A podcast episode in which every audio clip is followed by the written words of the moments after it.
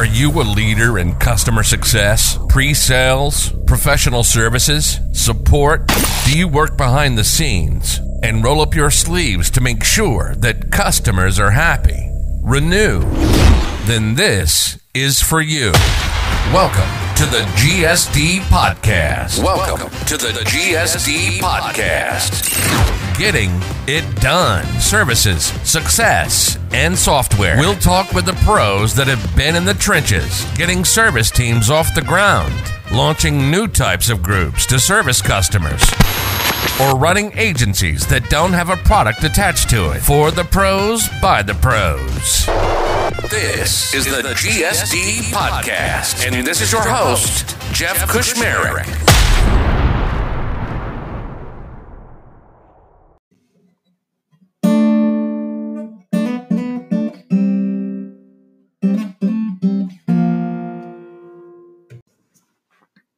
All right, everyone, welcome back. Uh, this is Jeff, and I, I, had a few weeks off from the podcast because I had uh, switched jobs, um, which we actually get into a lot. Uh, we kind of Andrew and I, uh, Andrew Fink, who's a good friend of mine, we were kind of buddies in arms over the last few months, talking about different places we were getting asked to go interview. Um, do we want to go in certain directions? Um, and you know when we talked about this post show uh, i don't think we we weren't sure if each other wanted to talk about this during during the interview but it was basically or during the podcast but it was basically uh, sometimes when you take a position and you are where we are in our careers there is this other thought of well if this doesn't work out how does this position set me up for the next position um, so, in the end of the day, is if you can do good work, you can do good work, and people will recognize that. But we did get into a, a lot of really interesting concepts because Andrew and I had kind of worked at some of the same places that we've had similar guests on the show, like Acquia and some other places, Deca. Uh, we we kind of took a little bit of a right turn and um, and really focused on the sort of career change aspect for this episode. Uh, so, you know, in terms of the gap, I, I had a couple weeks off where I um, was was focusing on the family and wrapping things up in my previous job and getting ramped up on the new one, uh, which is great. Um, so anybody who's interested in that, I'll happy to to expand on that later. But sit back and enjoy. Andrew's a, an amazing guy. Uh, I think I mentioned this during the during the conversation. But when Andrew came aboard, I was just super impressed with him. Uh, he was sort of was what I envisioned a lot of consultants to be and uh, really, really learned a lot. Uh, very even keeled, but open and honest guy. So I hope you really enjoy it, and uh, we'll uh, chat later.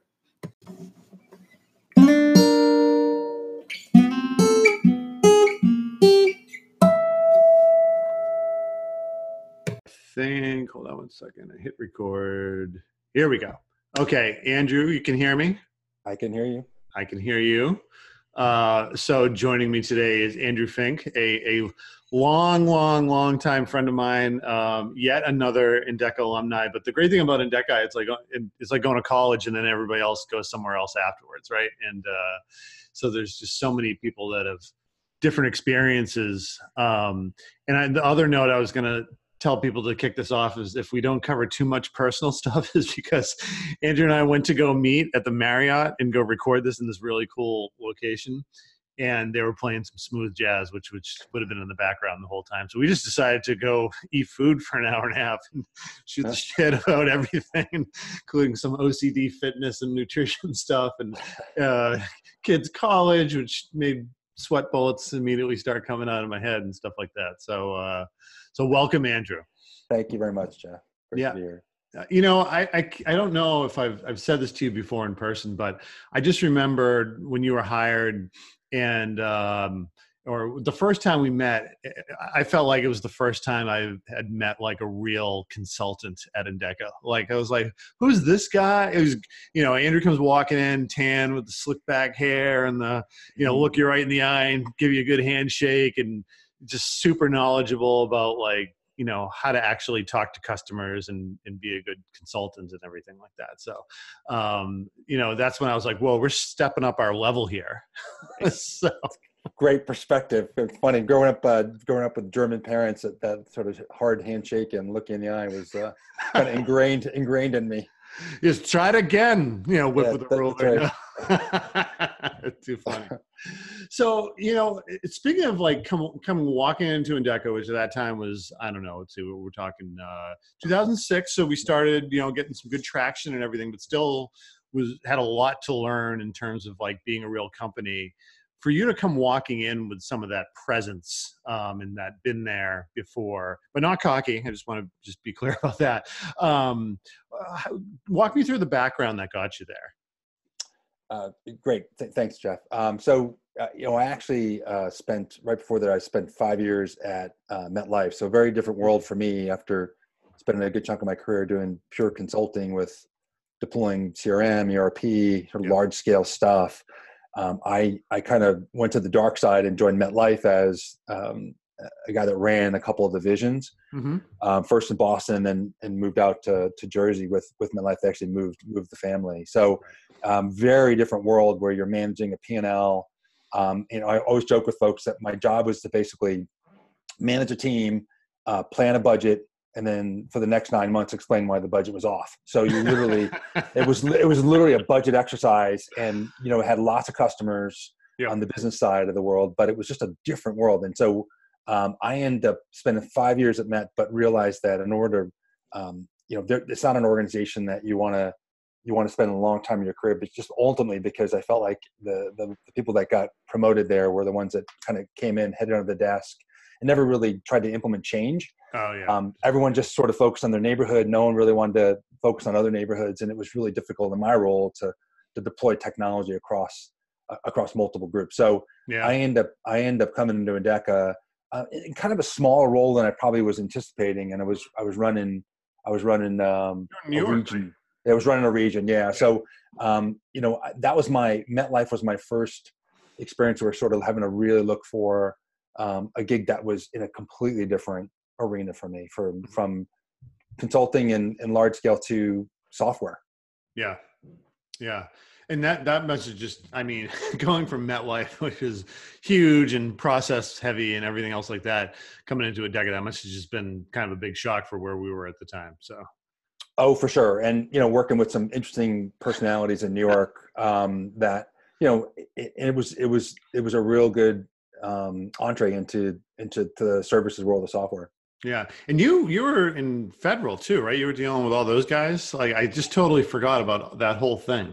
like, Yeah, oh, yeah, we had a federal practice. It, initially it was, it was, it was the regional um, world. And then I think late in the, late in the, in the game for me before, right, right when Oracle was about to acquire, um, it Oh, became okay. a federal practice with, with Jeff Murphy because we end up um, having to focus on that a little bit with the new, with the new sort of twist in the technology. Yeah, that's right. Um, and that that's a foreign world to me. I, I I only dabbled in that a little bit, and we did a little bit more of the public sector stuff when I was there. But I do remember interviewing one guy who was coming in to be sort of a consultant role, and uh, I was like, "Oh, so what's the toughest?" he'd been doing, he'd been working for one of our security clearance customers, and uh, and I was, and he wanted to work for us. I'm like, "Oh, so." That's great. What, what, what, what's the toughest thing you've bumped in so far? And he's like, well, somebody came in from the field with a bullet through their hard drive, and I had to get all the data off of that. I was like, oh my god. That's funny. yeah, we actually uh, I interviewed a guy who his he was working at at Gitmo in Cuba, so Oh he was commuting to Guantanamo Bay and was part of the team on the analytics side that would interview um, interview folks and and have Are you kidding me? I never Oh. knew. Oh my god. Yeah, it was really cool. So he would only be able to fly back to Miami every I don't know a few months. Uh, we were trying to get him at, on Endeca's um, on Endeca's team, but he didn't want to leave his little cushy job at at uh, Guantanamo Bay. Oh my God, that's crazy. So talk to me, and, and you know, we, we chatted a little bit beforehand because this next thing is something that like I've never done, which is funny because we'll talk about the whole um, utility player thing a little bit after this. But um, talk to me about the transition to Real Decoy, which I'm going to be jealous. I, I always wanted you guys to hire me, but you guys never would. But um, Uh, I'm just kidding. It's like that seems like such a cool thing, but no, I was at Brightcove. Don't worry about it. I was totally um, but in the sorry if it sounds like massive thunder. I think somebody's pulling a a sofa upstairs. It's the pearls working at home. Um, but uh, uh, the the I'm I, you know early in the morning can't come up with the industry classifications but i'm working at a professional services company that is specializing in installing another company's software um, which to me i've always tried to line those up with my companies because it seems like you're just getting leads passed over to you left and right and you just kind of you know do what you said which is put your budget out there hire some people and, and make it happen right so that's right so yeah. what was interesting so you know and, and that could get get bought by Oracle, decide not it's not the right move for me to to jump into that big company. Yeah. But I knew that Oracle in, in, the broadest sense is a software company, not really a services company. So yep. they partner, right? Yep. Uh, Real, Real Decoy had invested, I don't know, 50 or 60 folks just focused on deploying commerce and, and some of the other technologies within DECA. Mm-hmm. So I reached out to the, one of the founders, um, Richard Isaac, and we talked about, hey, you've got a great practice in Canada, you've got some some folks in Jamaica. You know, oh. what if I what if I join and and build out the U.S. and and your UK practice again with the focus being let's grab a lot of these customers that we were that, that we had at, at Endeca that yeah. probably don't want to work directly with Oracle. In some cases, they can't. Um, and let's let's build a practice on that. And so we actually came to an agreement. I oh, consulted oh, for a couple of months, and then um, started started hiring folks in the U.S. and and we got you know we got American Express. Oh wow, yeah. Um, yeah, we got some really big brands, right? So Home Depot, um, a couple of car guys, the auto yep. um, auto parts guys. Yep. Uh, brought in some really great great. Um, I guess call them the next stage in leadership. So Jim Richmond, David Worth. Oh yeah. Hanen in Europe. Yep. Um, Sean Smith. We had a really good great team. We scaled it to probably I don't know 16 or 17 people over the yep. course of three or four years had a few million in revenue, and it was it was going well until I think what what naturally happens in this world when uh, at some point Oracle will take a technology and it just becomes part of their Stack. new world, yeah, yeah. and it no longer you no longer have that you're no longer differentiated from the other consulting companies. You're just another one in the list. So no longer were, were we getting the calls from the sales folks directly. Yeah. It was more like, hey, put your name in the hat. We may call you. Oh, God. Yeah. So I actually I didn't before we finish on that I didn't realize they had their own sort of retail practice before that. How? Yeah, there, there, was about 50 folks, but all in Canada. They had a large focus on federal in the in in Canada as well. Okay. Uh, their Department of Defense, and so we ended up also diving into federal um, in the UK and the US, trying to get into that market, and and that was the other technology from Endeca. So it wasn't commerce. Yeah. It was more the the BI. So you know we kind of went into two places, and it was it was great. You know we had to we had to build infrastructure to you know all the process to support a new consulting company, but leveraged the Oracle environment sales folks to to help us close deals, and then our relationships with with our customers from Endeca. So it was a really it was a great a great way for me to understand and learn how to build a, a consulting company. Yeah. Not, not necessarily from scratch because we weren't funding ourselves, but really a, yeah, a little bit of a cushion. So it was it was great, and and you know it it it is also uh, it was eye opening in how difficult it is to scale. Uh, in a sole proprietary where was, you know it's sort of a one or two investors, no outside yep. investment. Yeah, we couldn't scale the same way, and at some point, I think we started running into a wall financially. Actually, and that's that's. I'm glad you started talking about that because I was going to ask you. So, what was it? It sounds like a great gig and I was wondering what the, the everybody's got pains and difficulties. Is that sort of what it was? It was just having being bootstrapped and kind of yeah. dependent on services dollars in and services dollars out. Yeah, well, and and the mothership, right? So we were so reliant on Oracle, and as soon as they started turning their eyes away from us, you know, things started to dry up, and so you can only go go back to your customers so many times before you got to find new you know new customers, and yeah. I, I think that was a challenge, and and a few of us started seeing the writing on the wall when when you know it became commerce for for Oracle no longer Endeca and ATG, right? So then all right. of a sudden we're playing against the large ATG players. Uh, same with the other analytics and it became more big data. And so I think we, we realized at some point we weren't going to be different and, and we were too small to be playing against some of these folks. And so that's where a bunch of us decided, you know, working back with the founder, we decided it was, it made more sense to, to sort of go, go out, go back outside and, and yeah start something new. That's where I ended up landing. Uh, are they are they still around? Or they are, but they're small. Canada and Jamaica. That's really it. Yeah, uh, Jamaican market. You know, it's uh... well, it these are that was their offshore. yeah, the worst. Kingston, Jamaica was their offshore, and you talk about a war zone. Oh. Uh, not not a good place to visit. So, can we get into the offshoring thing a little bit? Because I didn't sure. realize you had touched that, and you know, I do a lot of that. Um, yep. I did not know. So, Jamaica, what's the quality in in like standard of work that you're used to from those resources? Uh, yeah. Well, just to put in perspective, they, just answer the question. yeah, they they drive to work and and you know they they can smoke pot on their way there, so it's a very different environment. Um, yeah. You know, whereas I, when I had when I when MetLife, that's called almost, being a millennial, Andrew. It is, yeah, I know. I'm sorry. when when I was at MetLife, we had I don't know sixty folks offshore in India, and you know, with Cognizant and Patni, and yeah, um, and and and you know, you could you could you come to a certain standard in terms of how you operate there. It was difficult in in Kingston, I think, just because in Jamaica, just because it's a very different uh, personality. But a lot of these guys had really good tech degrees. You know, I think there was a subset that worked hard, but where where a few of us really had a hard time is you know there wasn't that uh, commitment to go over and above when you needed to get get stuff done. Yeah. Were you um and sorry to keep focusing on on real decoy but i i in, in my opinion or sort of you know since uh, all the times we talk this is the job that you had where you had to focus a little bit more on sales. Is that correct? Yeah. yeah so as a, as the GM, like you were wearing a bag? Like yeah, yeah, there was a lot of that. And you know and the good news i had a couple guys who were good at selling. Yeah. But yeah it was it was uh, sales and delivery you know, in in the earliest sense of customer success for me, in the sense it was, you know, it was coming up with a plan to deal with our existing customers and upselling and cross selling. Yeah. You know, we couldn't lose brands. We had to keep American Express and some other ones happy. Yeah. Um, and then also, you know, continue to grow. So it was it was definitely sales and delivery together as the GM. Did you enjoy selling? Like, did you feel like a slimy sales guy, or did you, or did you have people underneath you? Were you were you actually out like pitching and trying to win the business and things like that? Um, so it was a little of both, um, but I've never I never felt like we had um, we had a couple folks that were a little on the slimy side in terms of sales approach. yeah. Um, you know, whereas I feel like some of the folks on the on the U.S. and the UK team, like Mickey in the UK, was oh, yeah. was fabulous. It was yeah. fabulous, right? So yeah. um, it, you, you came in with a different perspective. It's it's how do we get additional functions to other use cases, other groups, um, versus you know trying to sell you know smoke and mirrors or whatever. But yeah, it, it, it, and we had a couple of strong sales folks in in Richard Isaac, the one of oh, the, yeah. the leads. So yeah, so that's I, I, think it was kind of a combo, but we never approached it as pure sales. It was more um, you know extensions.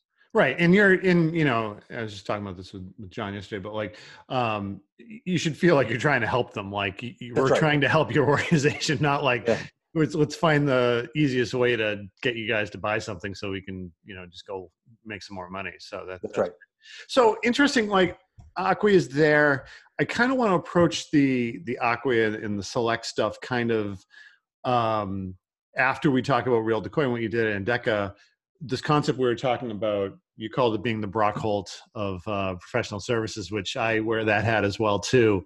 Um, where do you feel it was when Acquia happened, or it was more in Endeca or beforehand, where you were just sort of getting lots of different professional services experiences, um, but not staying on one path and becoming like, oh, I am the master of ops or things like that.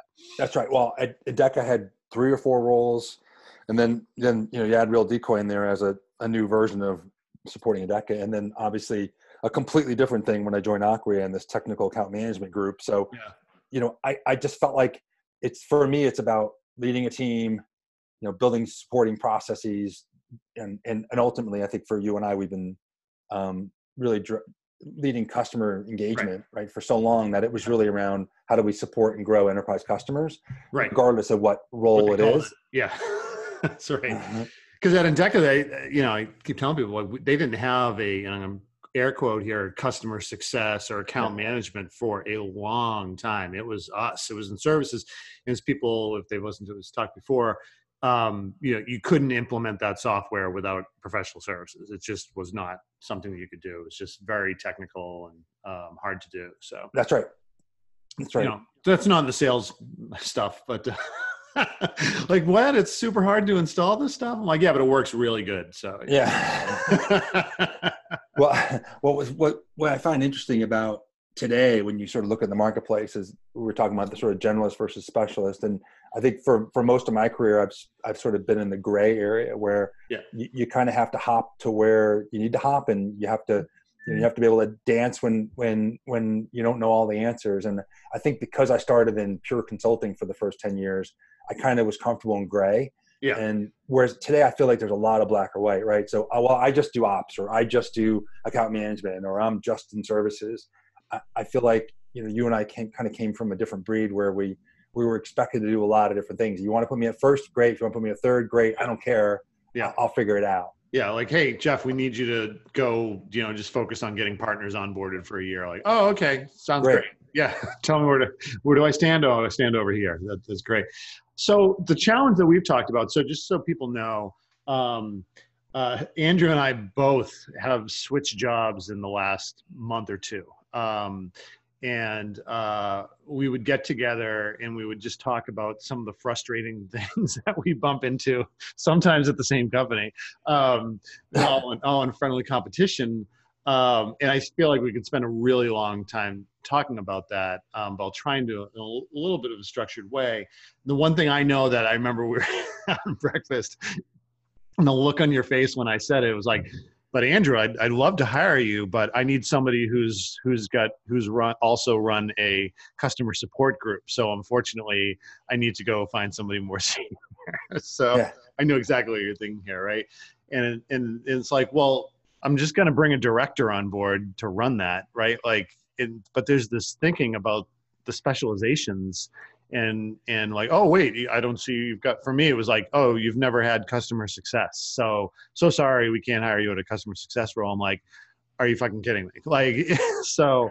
Yeah and and also scale. So you know you've yeah, managed yeah. up to 60 but i need you to manage 100 and yeah. for me it's like it just just changes the structure yeah. but it doesn't change their approach to the process right so right. to me that that's very short short-sighted uh, for these companies. And I get it if they're trying to go from 100 people to all of a sudden you're managing 600, right? Yeah. Like Riggs, he's managing a huge organization. Great, yeah. I totally get you want that scale, but to go from 50 to 100, it's not that big a deal. Yeah, yeah. But I think what I'm finding is a lot of companies they have their little their checkbox and yeah. oh, okay, you haven't done customer success, Jeff. Oh gosh, that's. But you know you've done services, great, but we need more than that. And I've and I talked to tons of companies in the last two or three months where yeah. you know it was it was that I felt like you know, I hit nine out of ten boxes, but I didn't hit that tenth, and therefore I was I was out of the mix. Yeah. What, what's your what's your standard objection to when one of those things come up? Right. I'm just curious because I had my own own one that I think I. Well, I think you said it. So you know, yeah. okay, I, I haven't done support other than you know managing a small team at Select. Well, you're right. I'd bring in a pretty seasoned director that can scale it, knows how to you know deploy Zendesk and understands all the bells and whistles, is comfortable with the seven by twenty four model, right? You know, knows people throughout the organization. That's my first hire, and that's what I did at Select. I hired Duke, and Duke was oh was yeah, he's awesome, uh, yeah. right? So he's going to take on that support function. guess what? He was one of one. He scaled it. We brought in a partnership. He got so he did all that work, and I would work with him on you know how to make sure you know both I understood, but also how do we get this to the next level. Right. So, it's it's it's you you you hire somebody good, good enough that you can trust them, and then you're there as like air cover, um, right. somebody to talk to, somebody that they can go into the office and vent if they want to. Um, but just in general, like you're an expert here. Like I'm not going to go buy you know my O'Reilly book on how to run services or support or something like or customer success. You bring in the people and you manage them. At least that's the way I look at it. Um, Oh, yeah. Oh, oh, for sure. And Jeff, I can tell you the first two or three months before Duke started, it was uncomfortable, right? So I didn't yeah. know a lot of answers, but at the same time, I think we're both smart enough to be able to, you know, pick up stuff and and, yeah. and ask for help. But you know, it, it, did take a little longer to get things deployed, but once you get that person in place, I think it's fine. And, and the same for you with renewals. I think you, you bring in a, a person that understands the process and understands how to create that structure. I don't think you're the guy, you know, who, who's going to be leading the account management, you know, individuals uh, for the long term, right? Until you get that experience. Right, right, right. So it, you find has that been the most frustrating part, uh, especially yes. when you know, like, you know that they're wrong, right? And and it's just so it's funny. I bumped into a situation where the organization was like twenty, right? It was like twenty people, and um, and the COO was basically like, well, in three years we want to be over hundred. I'm like, great that's that's a very scalable model and they're like but you haven't managed 100 people i'm like that's correct but you're at 20 right now and the guy i think you even told me this the guy the guy that manages 100 to 200 to 500 people, he doesn't know how to manage 20 people. Oh, yeah, and I and I see it. I saw it at a couple of different places, right? I see it. I saw it at one. Um, they grew so fast, I could tell all the people in there were were over their head. But I but I also look back at a situation where you got a guy like Chris Comparato who who joins Toast at 80 people, and now he's got whatever 1800. Oh yeah. He, he never led. First, he was never a CEO. No. Good for Steve Papa and those guys for giving him a chance. But also, you know, at some point, he's way over his skis in terms of his experience. But Yeah. but gosh, look at him, a smart guy who can who can figure things out. He can bring in the right leadership, Emmanuel and others, and all of a sudden, boom, he's got a team. He's going to be close to 2,000 people. Yeah. And you know what? He's still CEO of the company. Good good for them for for sticking with him. Yeah, and and I think you know I can't remember where I, where I heard it, but it was you know hire people for the job you think that they can do, right? Like, can this person do that job? And that's what I was basically would say to those things, which is, I can handle this job. Like, you know, they're like, oh well, you you've never worked with virtualization, and I'm like, do you know how difficult some of the things? I'm like, oh, also, do you want your SVP or chief success, chief services officer, or whatever you want to call it? do you, do you want him you know down in the, the weeds diagnosing a, a system failure because of a memory issue? I'm like no. So That's right. crazy. Yeah. Well and i also think jeff as as this world has morphed from pure services to you know we want to be a saas success it's become very confusing for hiring ceos and coos to understand what it is they need because mm-hmm. it is a relatively new role in the last four or five years and to find people with that experience where they've managed all the you know all their check marks is difficult yeah no that, that, that that's good um so uh, on that note um you, you don't have to, to sort of say the company but where, where you're moving to but describe the sort of role that you're going to and and what's that and how that's kind of excite you Well, you know, another great example. So I interviewed for a lot of the sort of chief customer VP success roles. Had probably five or six in the hopper. A couple uh, that were more under the CRO, and others that were direct to the CEO. Yep. Um, but there was an opportunity. Literally, I, I interviewed with with a company called Data Robot, which I'm happy to talk through. okay great Um, and Great you know, company. the, Yep. the the initial conversation was, um, uh, and again, I, I strongly suggest everyone who's going through this process to leverage their network. So in my case, Sean Smith, who worked for me at Real Decoy, is that Data Robot. He said, "Hey, there's a they're hiring like crazy. I'll throw your resume in." And he popped my resume in into Greenhouse internally, and he put me in like director of ops role. And so I got my first interview with him was his director of ops thing, which wasn't a good fit, but it got me in the system. yeah And so my first conversation with this guy, Paul, Paul's like, yeah, not a great fit, but you know, we'll put you in the system. And I, I sort of wrote off Data Robot as know, not, never going to see them again. And then like four weeks later, three weeks later, the COO called me directly and said, hey, saw your resume. I've got this interesting opportunity. Yep. And so um, just like our experience in, in sort of playing in gray and, and being a generalist, this it actually helped in this case because he he was looking to build a new group that kind of being incubated under under the COO, um, where they're going to go from selling pure platform to actually building out solutions and use cases. And guess what? You, know, you and I spent the last 13 years, 15 years building out use cases for the Endecas of the world and the Acquias of the world where they can't sell a platform. And so he wants to build a team from sales through delivery, just like my general manager experience at Real Decoy, Mhm. to actually um, build out these solutions and sell them to the market. They feel like they can make more money. What an interesting opportunity! And it's no longer just about you know post sale or pre sale. It is a, a you know full end full end role. So it's going to be really interesting. That's awesome. No, that, that that's great. And there's there's like all sorts of you know morals and you know inspirational messages you can post off of that. But it's kind of like you, you waited for the right thing, right? Uh, and and you also took a chance and said, I'm gonna you know go in and talk to people and and show them that you know I know my stuff and that I can adapt and, and learn things and do things. And um, and they're a smart organization that recognizes that and weren't just looking to check the box of you know the the the rec that they put out there. And um, it, it's a great story Yeah, it's absolutely refreshing. The fact that uh, you find a guy like the COO is Chris Chris Devaney. He's you know totally gets it right. Totally Yeah. gets you have to hire smart people, and and that these smart people may do different different roles throughout their their uh, career at, at Data Robot. So you know my lesson I think over the last couple of months was you know after 25 plus years in the market, you know really one take the time to find the right opportunity. Mhm. Re- leverage your network. And and I I sent the big thank you out yesterday because I felt like, you know, the network.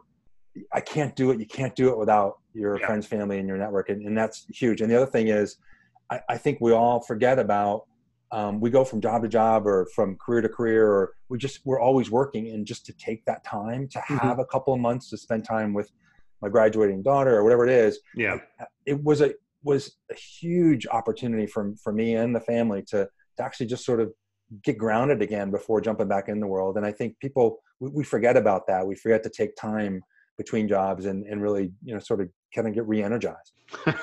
I'm just laughing because i took like three days. So, right you jumped right in.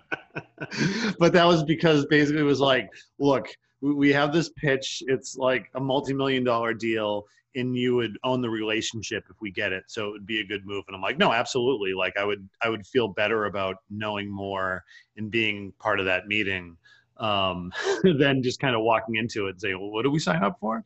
So, uh, yeah, that's pretty funny though. Yep. I wanted to take the time, um, and then I wound up like taking like a week of, of not doing too much. But that's great, especially since you did have a daughter that was going through the graduation and getting ready to go off to college and everything like that. So uh, that, that's that's fantastic. So, and how much how much uh, did you do a lot of Ironman training in, in the? In the- I, I, did all that stuff. Yeah, it didn't help, but I did all that stuff. You know, actually just and I think you know just other stuff that you, your your honeydew list, right? Your yep. your checklist that it starts building up, and I think and and and to some degree, just not. I still got up and went to work, my do my workout, come back, but yeah, um, I just found that you know having time to to I don't know just kind of figure out what you want to do next and how to go after it is is important because I I like you have just jumped from job to job and a lot of times I ju- I jumped for for relationships in other cases it was because it was it was mandated right? There were some forced situations and that's going to happen in in careers. But take you know and i saw this on linkedin the other day. It's like the i actually had the the first time in my career i had the opportunity of time and i, I haven't had that in so long. I think yeah. we just forget about it. Hey can we just get into that a little bit deeper? Because um, it's something i haven't really talked about before which is you said take the time to figure it out like is that your classic like pro con list is that like a chart or is that just like handwriting? Like, did you have a process, or you just kind of sat around and thought about it a little bit? I'm just as no. Well, you know, obviously we we all think about what we want to do next, and it's part of the process of jumping into get looking for another job and, and having the the resume updated, all that sort of stuff. And and this was different, and I I did have my I'll call it opportunity sort of comparison. Mm-hmm. But what was funny about that is I started getting further down the process with a couple companies, and, and you and I intersected in, in, in at least one of them. uh, um, you know, I had. You know why I'm laughing is because I, I didn't get a job because my brother worked there, which is just yeah. It, it's um yeah. So, uh, but I, I, found myself doing a comparison. But what was interesting and different about this time versus others, um, I had a list of six or seven, and I was deep in all of them. I had multiple meetings in each, and I felt like they were going well. All of a sudden, they would drop off, and that found you know my list yeah. of six went to ten, and then dropped to like four. So it was a really interesting process, and I found that the process is taking longer it's not the market's great, but it's more competitive. Like more people have customer success on their resume, whatever it is. Um, they're also, you know, they, they want people to, uh, they want to be able to have enough candidates. So the process takes longer. Um, but I wanted to make sure I was jumping into the right situation. So I, I sort of had my own things to, to my own checklist of, okay, do they have the money? Do they have the right leadership? Yep. You know, is there the right product and the right market opportunity? Um, otherwise, you're stepping in the same situation. So yeah, I had my own sort of checklist. But I also had time where I could just read a book, which I haven't done in a while. You know? Yeah, that's amazing. Yeah, that's that's awesome. And I sent you a suggestion. I absolutely uh, thank you. I, you know, uh, David Goggins is. Uh, can't hurt me or something like that. I, I did the audiobook on that, which I suggest for everybody just to see uh, if they can push themselves a little bit more. You did touch on one thing I just wanted to add a couple points to, which is the um, researching the company. And it is much about um, you interviewing the company as much as them interviewing you. And don't be afraid especially if you're talking to startups um, ask about you know when when would when do they run out of money right? When's your splat rate? When you know is that going to happen? How's how what's your relationship with your investors and all of those things? Because i've joined companies that ran out of cash like in two months because i didn't ask what their what their stability aspects were. And also poke around take a look at the um, the company, you know, the executive team, look at the other places where they've worked and do your research on them, and then look at the investors. Um, I, I, think that's big. Uh, I don't know if you took a look at your investors, David Roba. I know they're they're very good, but um, but all that's a big picture and it's what drives that company and it's what their dna is. And i've i have not taken interviews just because i looked on glassdoor and then i looked at you know the profiles of people and i'm just basically like no this is this would not be a good match. Well and and jeff to that point you know i, I interviewed two different vista equity companies and in each case i had to take multiple tests. Um, the last one i literally took three tests. One was a time test and um, I, you know, it, it's a very different leadership style for Vista yeah. than than other organizations, and, and they're actually quite. I'll use the word intrusive in terms of being mm. in the, on the board. They what how they lead is is very much um, hands on, and so that you have to be aware of that walking in as a as a leader in an organization. Yeah, it's crazy. And that no, I, I had a friend who's uh, you know, general counsel at some very successful companies, and she went to go uh, you know, it's kind of like, oh, you know, maybe that's not quite the scale of the company I want to go to, but they're doing a good thing. So she went into this company with a um, sort of a purpose built, you know, mission type of uh, attitude about it. Like, I'd like to go help this company because they're doing good things. And they gave her one of those tests that they give every, you know, kid out of college and things like that. And it was, you know, and, and, you know, after 15, 20 years, some of those tests are hard for us if we're not used to taking those types of things and and it immediately you know soured her opinion of the company and you know they well we judge every employee and they all have to go through these things. And it's like bring some common sense into your hiring practices every once in a while right? It's yeah, just no uh, it's a great point. yeah. So um so that's great. And and i'm glad you're did you feel like you're also taking on stuff that you've not done before? So this is a, a learning experience for you as well? Yeah. So you know big part of this role is to also oversee a lot of the customer facing data scientists so oh, typically wow. that falls under an engineering function and that's that at least at select it was under the head of engineering mm-hmm. though we interface directly a lot that's mm-hmm. a that's a different skill set right so um, you're going to have sales folks who are driven by numbers you're going to have po- delivery folks that are driven by success of delivery and making sure customers um, are, are happy successful but the data scientists are, are a different breed. So I think that's going to be a little different. Um, you know, and, and uh, in my mind, that's what's going to require a couple of different personality types from my own end on the leadership style to make sure they're supported as well. Yeah. Hey, speaking of the leadership stuff, um, I did want to just touch on a couple things which I, I do in a lot of these conversations with people just to see what their their philosophy on it is as well. Um, you know, I, am a big believer of hierarchical organizations. Um, so a couple like quick bullet questions, like it, as a manager, what is the upper limit of direct reports that you should have? I, as soon as I start getting close to 10, I'm worried. So I, would love yeah, to say that, yeah, you know, seven to eight is seven. Seven's like when you need to start opening recs, right? yeah. Cause it, it becomes, you know, and especially if you're doing weekly one-on-ones and, and other side meetings, it becomes a lot. And so when I, I think at Select I had at one point it was like 12 or 13 until we could bring in some leadership, you know, sort of structure. Too much. Um, you need to you need to be less than 10, in my opinion. Right. If you're doing even half hour one on ones and you've got 10 people, right? There goes you know a quarter of your week um, those usually go longer than that then you've got the random drop-ins where it's like hey can i just ask you a quick question or can i just come in and bitch about something which is what you need to do as a manager is provide the support on that um, and then there's, you know, the other question is, and this really, I, I see this in, I see it more of a problem in development managers more than like project managers and things like that. How do you, where do you draw the line or what's your philosophy on the, I'm a great developer, now I want to manage people? Um, because we see that happen a lot and sometimes it's a terrible move.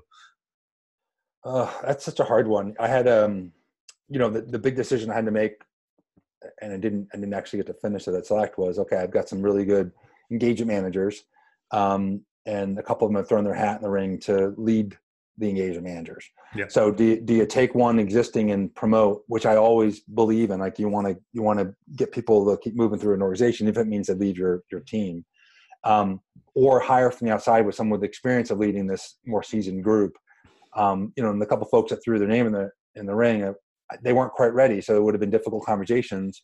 because I didn't think taking someone who who's just done the function without leading the function, plus the the more it's a more difficult scenario when you're taking uh, someone who's got peers and all of a sudden they're they're their their boss. Yeah. So, um, you know, I, I was debating about whether to go external or not because of that reason. You know, I think we do that in sales as well. Folks hit their quota two years in a row, and all of a sudden we throw them in a management position. Manager role, yeah.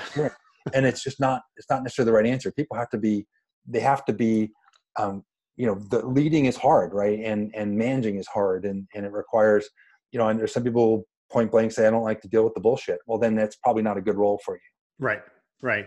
And you know what's i've never seen work well either now that you've said that is that whole thing of like oh well i'm i'm gonna be on a team with them and I'm I'm going to manage them and kind of judge them, but I'm not going to do the review. And I'm like, well, you know, you can stick your ankle in the water, right? Like it's I don't like dealing with the bullshit. I don't want to deal with reviews. I don't want to have hard conversations when somebody's being a jerk. And uh and I'm, I'm like, well, then you're not a leader, right? That's you're right. right. So um so that's great. I, I before I know we're bumping up against the hour, and um, I want to make sure we touch on a personal stuff that you wanted to cover um, just for people to know uh, Andrew's uh, a big Ironman. I've always done that. When did you start doing the Ironman stuff? Uh, so I think I did my first my first smaller ones back in 04, 05. Oh, so yeah. I was I was right before Endeca, and then I really started getting into it at Endeca. And you know, I, I think my first Ironman was 2012. Um, I did another one in 17, and and those are that's it for me. I, I okay. for the the half. So I've been doing like kind of a couple half Ironman a year, probably since uh, 2006. So yeah, yeah, it's been been fun. For and you're always raising for charity as well, too, right? Like uh, I did for the big one. So for okay. the marathon and for the Ironman, I did. I felt like uh, if I'm going to commit to that level, then I, I need to I need to commit to, to raising money. You know, the one time I didn't, um, I I trained for Ironman Maryland. I, it was pure selfish, and I end up well, I end up walking away from from the race because it was it was too dangerous with flooding conditions, etc. Yep. But I don't think I would have walked away if I had raised money. Oh, that's an interesting point. Like you know, you see the people who drop dead when they're running for a cause like my mom died of cancer i'm going to run for the jimmy funders and stuff like that where they just keep pushing and they keep pushing because they're doing it for something. Um, i walked away from a spartan 10 mile because i would have i would have yeah it would not have been a good situation like it was like 110 degrees that day. Yeah no you do it yeah. for safety reasons. Yeah so that's great. Anything else that you wanted to sort of cover or talk about while while we're on or no, I think this has been this has been great, Jeff. Thank you for for the opportunity. Yeah, no, I'd love to catch up in you know six months to twelve, and well, we'll talk, of course, but just to see sort of how the perspectives have gone, um, what sort of challenges and new types of challenges you've bumped into, and you know who who'd you use as mentorship and in the new role and things like that. That would be great. That's awesome. Look forward to it. Good luck with the rest of your series. Thank you. I appreciate it. And uh, you have a good rest of the day and get get your rest before you start the new job. get and, my naps uh, in. naps are very critical. Uh, oh, especially if we're doing all the workouts you're doing, Jeff. Come on. Oh, you too. You too. you know what? You know, working from home, I will say it is nice to be able to squeeze in, set the alarm for 15 minutes, close your eyes, and uh, and then wake up and meditate right. Definitely meditate at the beginning of the day. Um, you know, I think that's helped a lot since you've known me over the years. Uh, calm yeah. it down a little bit, um, but uh, but awesome. you know, you, you, do what you need to do um, in the world that we're living in today, Andrew. Right. So uh, with that, I will I will sign off. And thanks so much, and uh, look forward to uh, chatting soon. Thank you, Jeff. Talk to you later.